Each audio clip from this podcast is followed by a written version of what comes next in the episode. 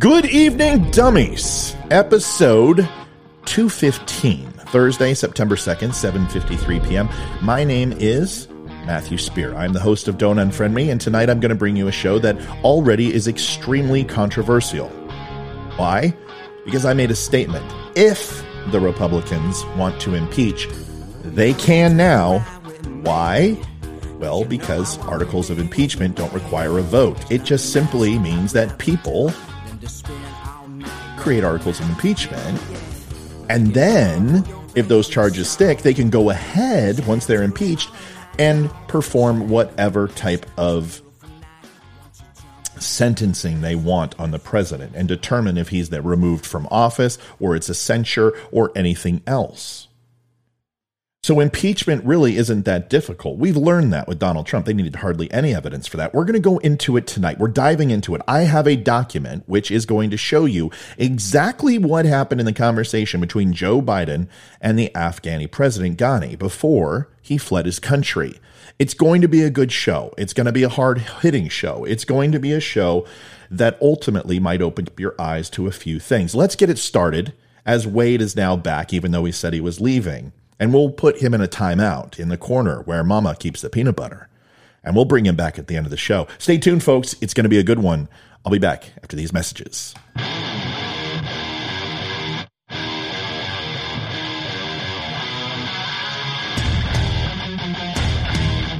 Recorded from an undisclosed location. Always honest, always direct. So sit back, relax don't Unfriend Me starts right now.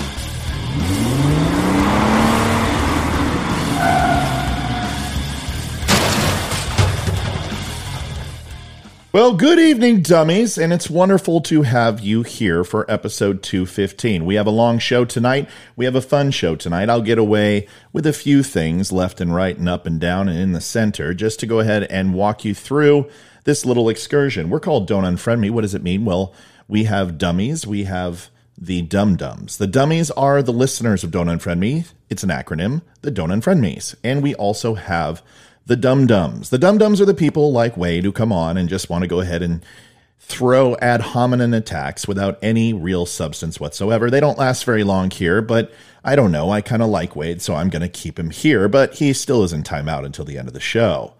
What do we do? Well, we talk about politics. We talk about all things to that effect. And the reason why we do that, folks, is because we believe in having a wonderful conversation with you. If we don't do that, we fail at our job, and that's certainly not what we're going to do tonight. You can find me at, at Don't Unfriend Me Show on all of my handles except for Twitter. Twitter likes to be twatters, and Twitter only says that my show can be named The Dumb Show because it's one letter too many in the Don't Unfriend Me show, which is interesting. Please like, share, subscribe, go around the town, see all those social sites. If social media isn't your bag, baby, you can visit don'tunfriendme.com. Go on to don'tunfriendme.com. You can see my catalog, you can see my podcasts and all that wonderful stuff at your viewing pleasure. Tonight's show is titled Quid Pro Quo Joe. Joseph, Joseph, Joseph. I want to be very clear, and I mean crystal clear. I'm not an insider per se. I am not read in at the level I used to be. However, I live, eat, and breathe this sort of thing. I disseminate, collect, objectively analyze, and assess. And this has pro- propelled my show into rapid growth, not because I am always first, but I always provide the clearest picture to the fuzziest of situations to the best of my ability. This really isn't a fuzzy situation.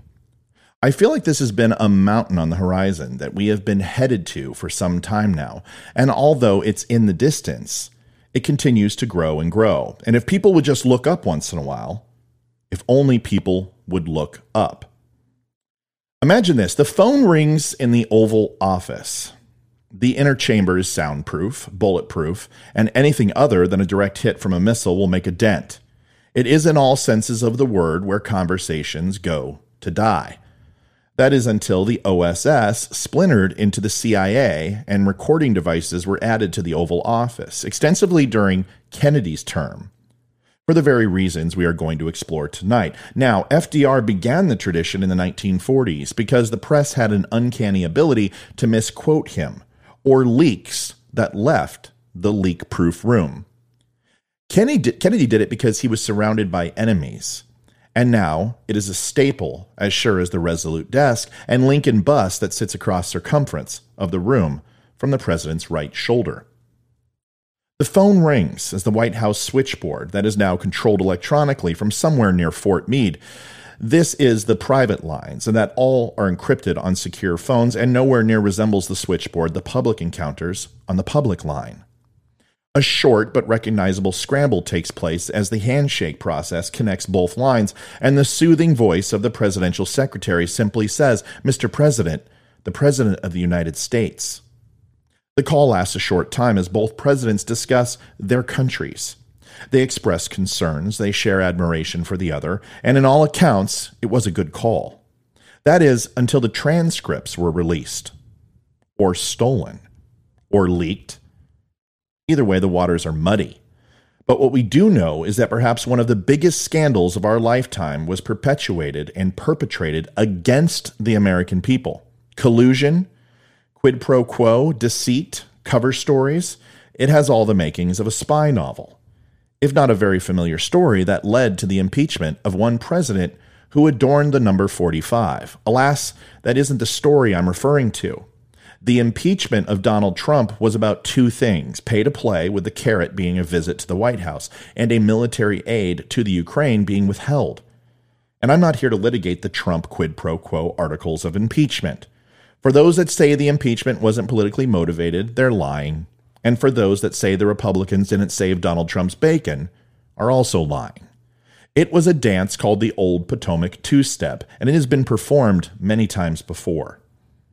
Reuters obtained the most recent call logs from Afghani President Ghani and Joe Biden. Reuters was unable to release the full transcripts, but I have the most imperative portions of the call and want to share them with you tonight. I want to be clear that the source of this is not my own, and I have zero connection other than an operator relationship with this unsolicited material. The men spoke roughly for 14 minutes on July 23rd. On August 15th, Ghani fled the presidential palace and the Taliban entered Kabul.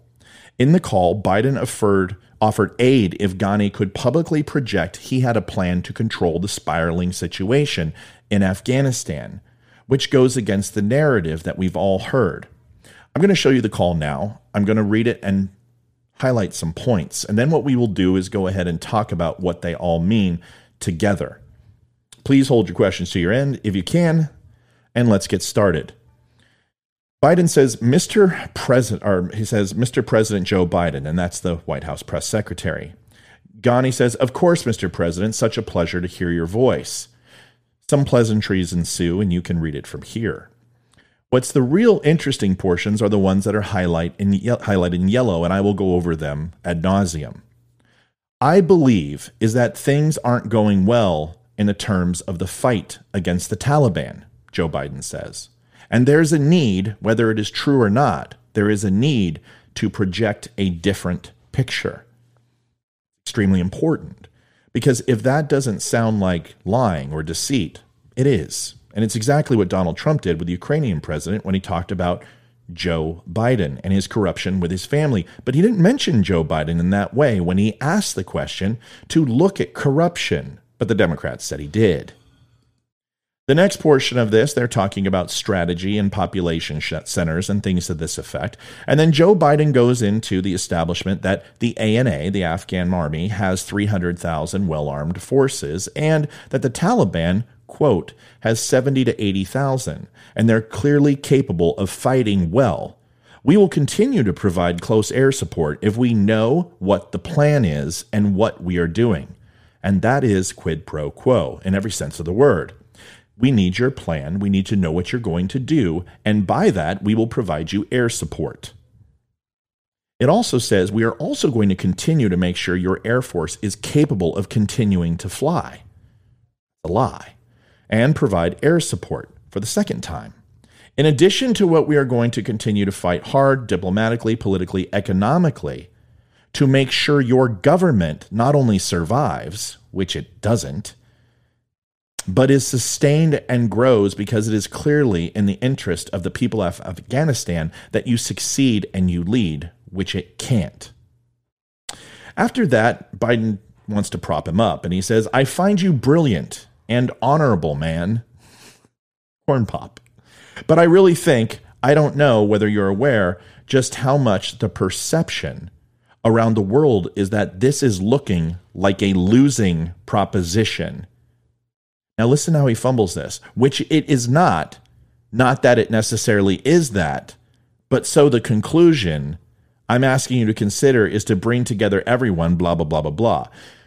I have never heard so much double talk in my life, but specifically, Biden references that the rest of the world believes that the ANA and the Afghan government sustaining the Taliban fight and the, and I guess what you could call overall revolution or attack or overthrow or coup or however you want to say it, he admits there that that's the perception of the world, not America, not the United States, not his cabinet, not his advisors, but the world. Next, Ghani says, Mr. President, we are facing a full scale invasion composed of Taliban, full Pakistani planning, and logistical support, and at least 10 to 15,000 international terrorists, predominantly Pakistanis, thrown into this. So that dimension needs to be t- uh, taken account of. Second, what is crucial is close air support. And if I could make a request, you have been very generous. If your assistance, particularly to our Air Force, be front loaded, because what we need at this moment, there was a very heavily heavy reliance on air power, and we have prioritized that. If it could be at all front loaded, would greatly be appreciated. Asking for air support, knowing that it's a key to success, which I'll show you a video where I said just that a few nights ago. Next, the National Security Advisor or Pentagon, anyone you wish to work with us on the details, so our expectations, particularly regarding your close air support.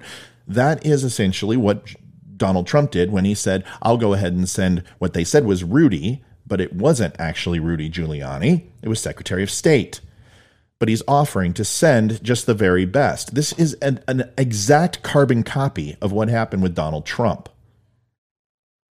Lastly, the urban resistance, Mr. President, is has been extraordinary. There are cities that have taken a siege of 55 days and that have not surrendered. The president is specifically saying that we are under siege, we are under attack, and we need assistance. This was all before the fall of Kabul.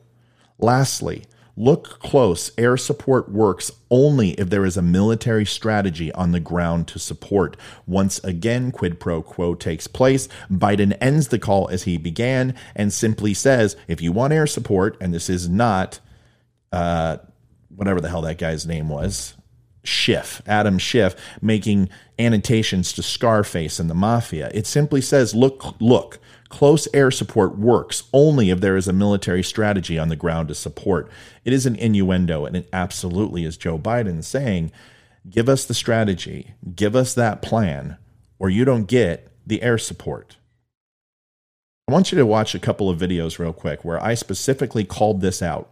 And this is very important because there's diagrams that I've added to this that will show you back in May versus July and August where the Taliban took over Afghanistan.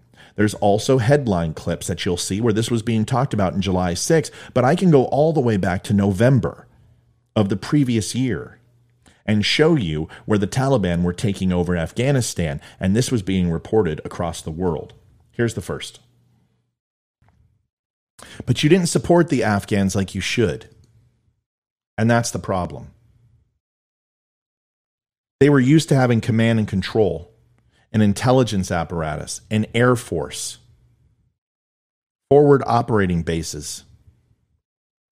You gave that all away. And you left the ANA without air support, which is like leaving Alexander the Great without a cavalry, or William Wallace without long spears or horses. You can't leave an army of today without air. And you failed them by taking it away. Second video is going to show you some stats as well that really support what I'm trying to tell you here. And this one is the most concerning, which was the intelligence community community that I continue to stay in contact after my career is that they will tell you that this was common knowledge. I have said it, you'll hear me say it here, and I'll even give you the dates and times of when it happened, which is actually during the con- conversation and the call that we now see the transcripts for. And if it was common knowledge for me on July 6th, it most assuredly was common knowledge for all the alphabet agencies, the chief of staff, secretary of state, and the president of the United States. Investigation. We need to know what they said.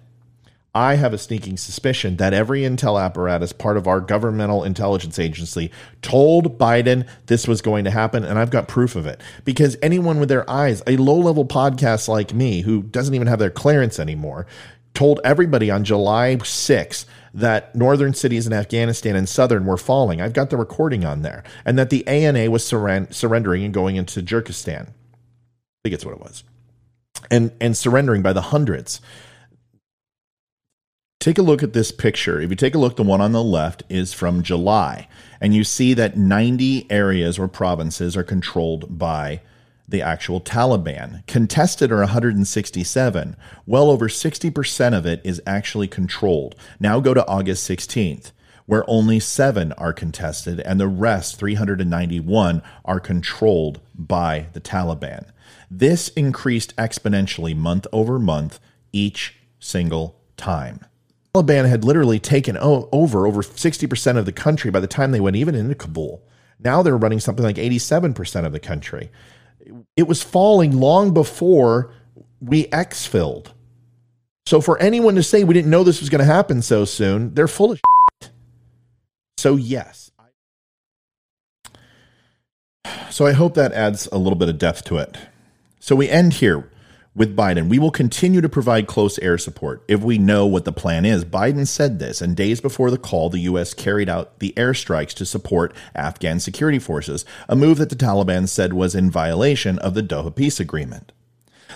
Biden also advised Ghani to get buy in from powerful Afghans for a military strategy going forward and then to put a warrior in charge of the effort, a reference to Defense Minister General Bismillah Khan uh, Mohammadi.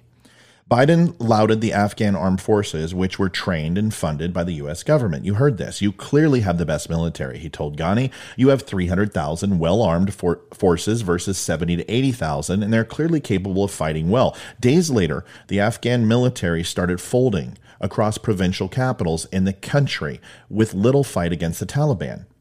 In much of the call, Biden focused on what he called the Afghani government's perception problem.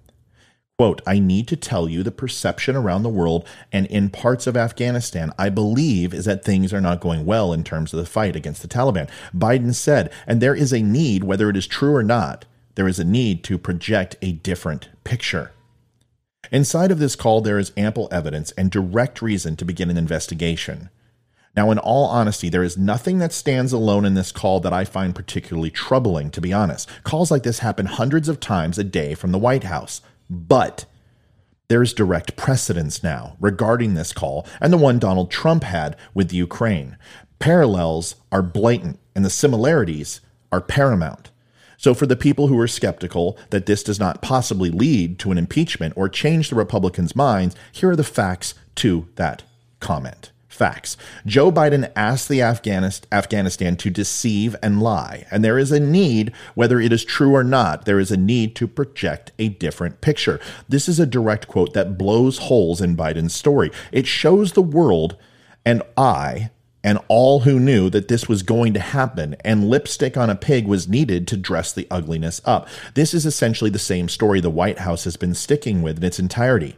Without Ghani available to either confirm or deny these attempted dress ups, nobody is the wiser. But this document is the monkey wrench in the soup, so to speak. And yes, I just conjoined metaphors.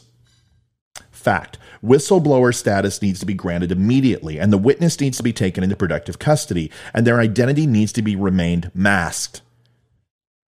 Every Democrat needs to also join this fight, since that is exactly what they called for with President Trump on insinuations and suppositions from their whistleblower fact, Joe Biden had no intention of aiding Afghanistan or the ANA against the Taliban, and his hesitation and stammering in the call shows just that. I believe is that things aren't going well in terms of the fight against the Taliban, and there's a need, whether it is true or not, there is a need to project a different picture. Remember what I said about men and women last night about using I believe versus I think? When a man says I believe, it is out of sorts.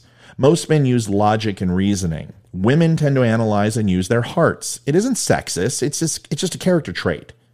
Now, not everyone, of course, but this is mostly accurate for most people. For a man to use the word belief is a very strong position that one truly and deeply feels within themselves. He knew, he admitted it, he lied. Fact Biden promised air support if Ghani presented a plan, and only a plan. We will provide close air support if we know what the plan is and what we are doing. We are also going to continue to make sure your Air Force is capable of continuing to fly and provide air support. Quote, this was immediately evident when the U.S. abandoned Bagram Air Base in the middle of the night without alerting the Afghani government or the base commander, without a word, and turning off the power. Fact Ghani told him point blank they were facing a full scale invasion and had very specific requests and demands to ensure success. The U.S. provided none of them. Fact Donald Trump was brought up on two articles of impeachment for conjecture and supposition. If the rules of Thunderdome apply, and according to the Democrats they do, Biden should be impeached several times over for quid pro quo, extortion, pay for play, surrendering to the enemy, cowardice in the face of the enemy, abandoning key military assets and positions, aiding and abetting the enemy, and conduct unbecoming of a sitting U.S. president. Now, let me be even more clear. I have said it before and I will say it again. Impeaching Biden would be a huge mistake. Every president finds an approval bump after impeachment. Yes, even Donald Trump did. And it could be the catalyst for 2022 and 2024. It could un- unite a demoralized and flailing Democratic Party. The votes are not there. But with the damning evidence, I bet you they could push it through. And McConnell and the Republicans would change their tune because of this smoking gun. But still, I say hold. Even if you impeach, you will never get those to cross that river to the other side. Impeachment, yes, because of the hypocrisy clause, vulnerable districts for voting, and the fact that impeachment is useless without conviction. The Dems may just do that to move on from this and attempt to ride out the storm. The Republicans should do the following continue to be the party for veterans hold Senate oversight investigations that last until the midterms, ensure every commercial is laced with Afghanistan's failure, impending tax increases, the border inflation, the economic bubble, no infrastructure bill, and jam it down their throats as Trump holds every rally in every swing seat, county, and state. Take back the House and Senate. Ensure Biden has a lame duck presidency and put DeSantis and Haley on the ticket on the back end of 2024 with Trump pulling the strings.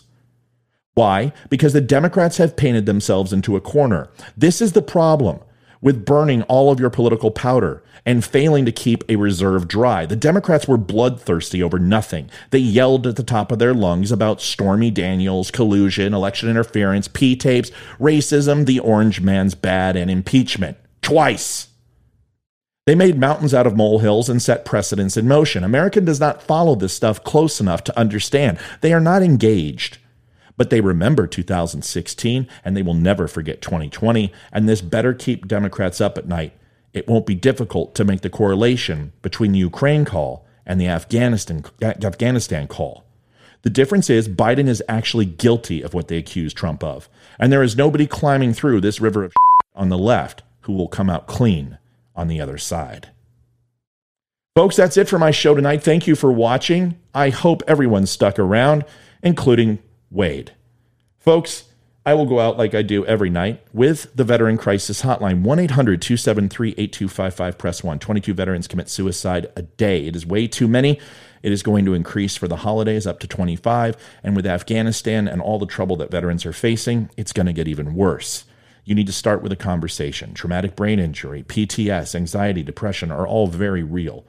That conversation can save a veteran's life. We lost a good friend of ours which is a sailor and a shipmate that I don't even know that Leroy lost last night. It happens way too often. Please reach out to veterans, have a conversation. If they can't have it, reach out to me. Send me a text, send me an email. I will get on a plane if I have to to have that conversation with that vet. And if that doesn't work, they can go to don'tunfriendme.com, go up to the top right, click on the VCL link, and be connected to a Skype operator or phone. It is that important. Folks, I appreciate everybody stopping by tonight. Please stick around for questions. There are a whole bunch. I hope you share this. I hope you like this. I hope you maybe learn something from this. And remember, folks, we can agree, we can disagree. You can love me, you can hate me. Just don't unfriend me. I will see you tomorrow night for 216. Remember, get your red on. It's Red Friday. Thanks, everybody. Stick around. I'll be back right after this.